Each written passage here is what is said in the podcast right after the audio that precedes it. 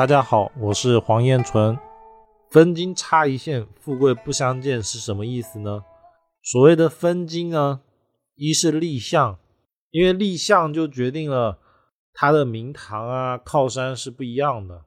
第二个是水口的位置，而立项跟水口呢，就决定了他会把这个好的地方分给谁。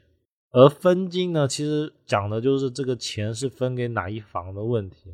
所以分房决定了富贵要给哪一房，这就是风水上面一个呃真应该说重点吧。因为呃一个风水的，比如说阳宅也好，阴宅也好，它只能够把好的给某一房或者是某某一一两房，它很难的做到说全部都好，就基本上。不太可能，那主要看的呢，就是这个一个线，就是我的相是对哪里，然后水口是对哪里。